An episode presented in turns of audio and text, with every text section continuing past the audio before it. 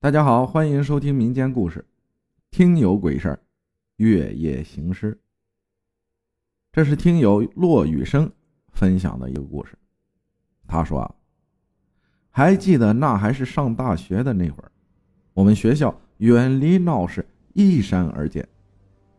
出校门往左沿水泥路直走一公里就是火葬场，往右走就是农田，得走出五公里才能。见到公路，学校后面是连绵的山丘，山上从古至今一直都是附近十几个村落埋尸去之人的地方。各种时期的墓碑一圈一圈的错落有致，从山腰一直绵延到山脚。坟墓之间是村民们插空种植的各类果树，远看郁郁葱葱的。我要讲的这个事儿。就发生在这些山丘之中。那时候学校管得严，不让情侣光明正大谈恋爱，怕影响学校风气。当学生又没几个钱可以经常带女朋友到外面嘚瑟，所以后山成了许多有情人私约幽会的地方。这天啊，我约上新交的女友一起到后山交流情感，一路走一路说。一边说一边笑，我使出了全身解数，只为逗得美人一笑。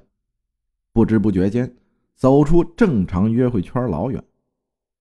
抬头观察了下四周，发现这是一座从来没来过的山丘。山上长满了竹子，林间落叶一片金黄，山风吹过，竹海翻腾。除了偶坠其中的坟墓有点煞风景，感觉啊。还是挺幽静的。我看了看表，已经走了大概两小时了。我怕女友累了，于是就找了块干净的地方招呼她歇会儿。估计是我口才还行，当我试着搂着她的腰的时候，没遭到反对。就这样，你侬我侬的又腻了一会儿。女友提出想再往山上走走，不想那么早回学校。呵呵。这个提议啊，正中我下怀。于是我们又一起往山上走去。越往上走，林间小路越窄，路边的树林杂草开始多了起来。又爬了一会儿，路彻底没有了。前面是茂密杂乱的树林，边上是一个圆形深坑，坑壁和坑底长满了各种植物。没路了，我们往回走吧。这时，女友说道。我说好吧，虽然心有不甘，却也只能屈服现实，只是身体诚实的扭着脑袋四处张望，希望能看到其他的路径，能再和女友腻一会儿。就这么边看边往回走着，走出了十几步，我突然好像看到深坑里面有什么东西，于是我叫住了女友，往坑边走了几步。你看什么呢？女友问道。你看，那坑底的山壁上好像是扇门，还是石头的。我边指边回答道。女友顺着我手指的方向看去，看了一会儿，说道：“好像门边上有东西，像是柱子。”我们又往回走了一些，走到坑壁边，蹲下来仔细观察，只见两扇大约两米高、一米多宽的石门被藤蔓植物盖住了大半。嵌在山壁中，门边各立着一根石柱，被荒草掩埋着。顶端雕刻着一只坐着的石兽，雕刻的有点抽象，与平常看到的石狮子只有三四分相像。这个坑直径大概有十五米，深度可能八米左右，周围没路能下去，要下去估计得用绳子。我对女友说道。你疯了！我感觉这个地方好奇怪，我们快走吧！别别别别拽，这就走！你再拽我就倒了。回到学校，这个深坑的事儿渐渐的被学习和爱情冲淡，直到三个月后，下个星期三就是女友的生日，礼物还没着落，哎，真他妈的！我在宿舍里看了看手上差点饿死的钱包。叹了口气，自言自语道：“你北妞踢了啥？”上铺的兄弟边看小说边问道：“滚边去！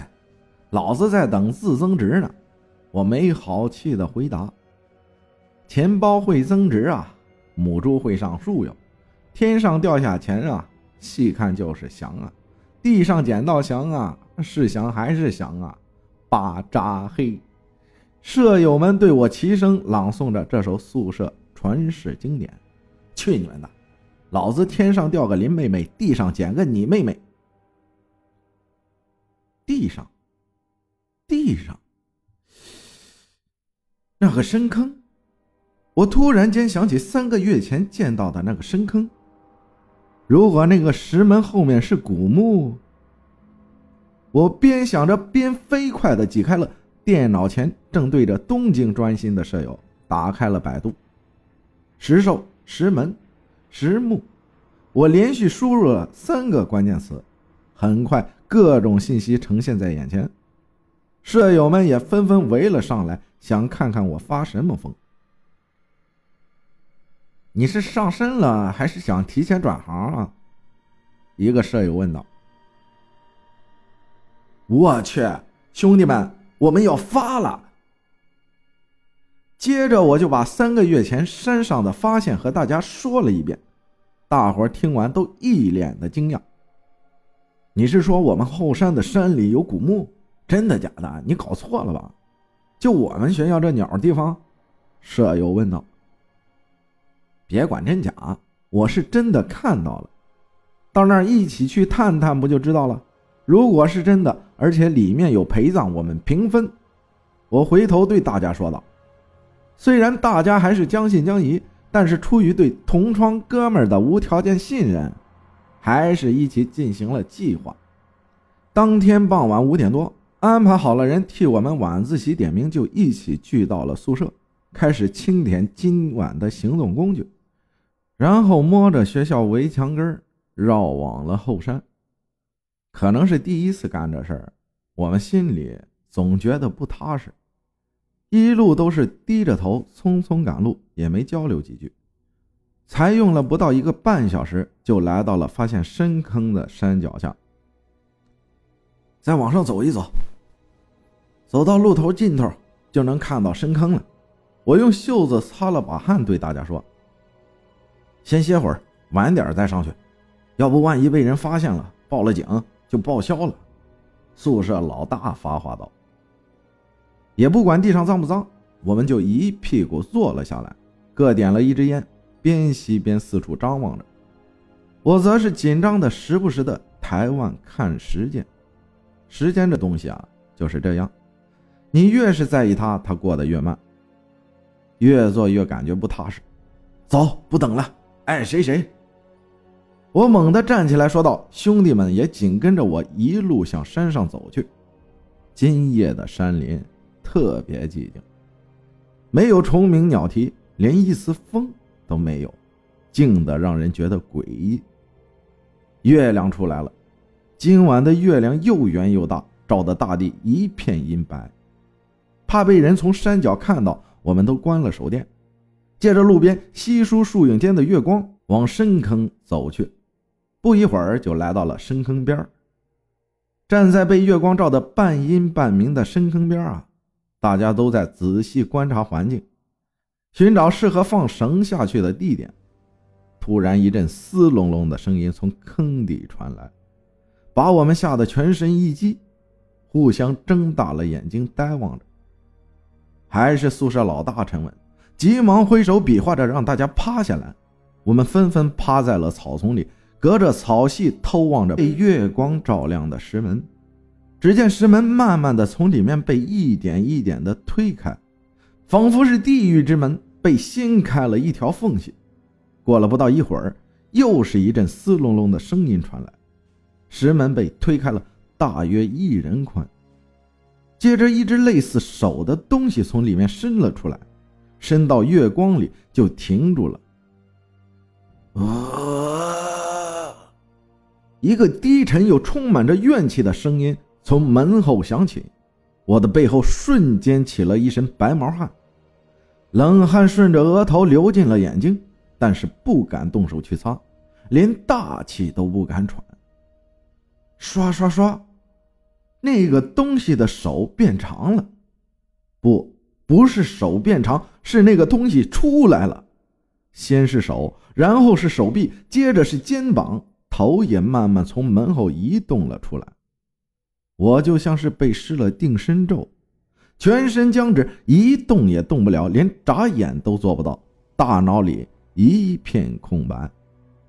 那个东西一步一步的缓慢的走到了月光下，就这么直立在外面，双手垂下，抬起头，小幅摇晃着。好像很享受月光的照拂，借着月光，我看到了他的模样：一身破烂古代官服，一头灰白枯草似的长发，青灰色的皮肤，手上指甲很长，乌黑的反射起点点月光，脸看不清楚，但是一定不会让人觉得他和帅子沾什么边儿。我们就这么僵直的趴在草丛里，欣赏着这出。独一无二的表演。也不知道过了多久，直到月光消失，四周慢慢重回黑暗，那个东西开始走回石门，门慢慢关闭了起来。又过了许久，再也没见那个东西开门出来。我感觉身体也开始渐渐恢复知觉。我知道我的舍友们也是一样，因为我听见了身边。此起彼伏的急促呼吸声，我身边上铺的舍友第一个动了起来，慢慢的向后面退着爬行，我们也赶紧有样学样的向后退着爬着，一直爬出了深坑的范围，才猛地一个纵身起跃，没命的一起往学校跑去。我忘记了怎么跑回的宿舍。也不记得一路摔了多少次，我只知道跑，拼命的跑，就好像那个东西在追一般，玩命的在山路上飞奔，直到跑上宿舍楼，跑进了房间，躲在床下，才感到心脏剧烈跳动和肺部灼热撕裂感。接着眼前一黑，啥也不知道了。第二天下午，我从自己的床上醒来，看到个个一身泥污。满头草叶还在酣睡的舍友们不禁想起昨夜发生的一切。要是我们当时只要一个人吓得惊呼或者站起逃跑，被那东西发现以后，我们是否还能这样安睡？要是真的进到门里，是否还能见到对方，见到今天的太阳？感谢听友骆一生分享的故事。不得不说呀，这个故事让我确确实实心里一颤。谢谢大家的收听，我是阿浩，咱们下期再见。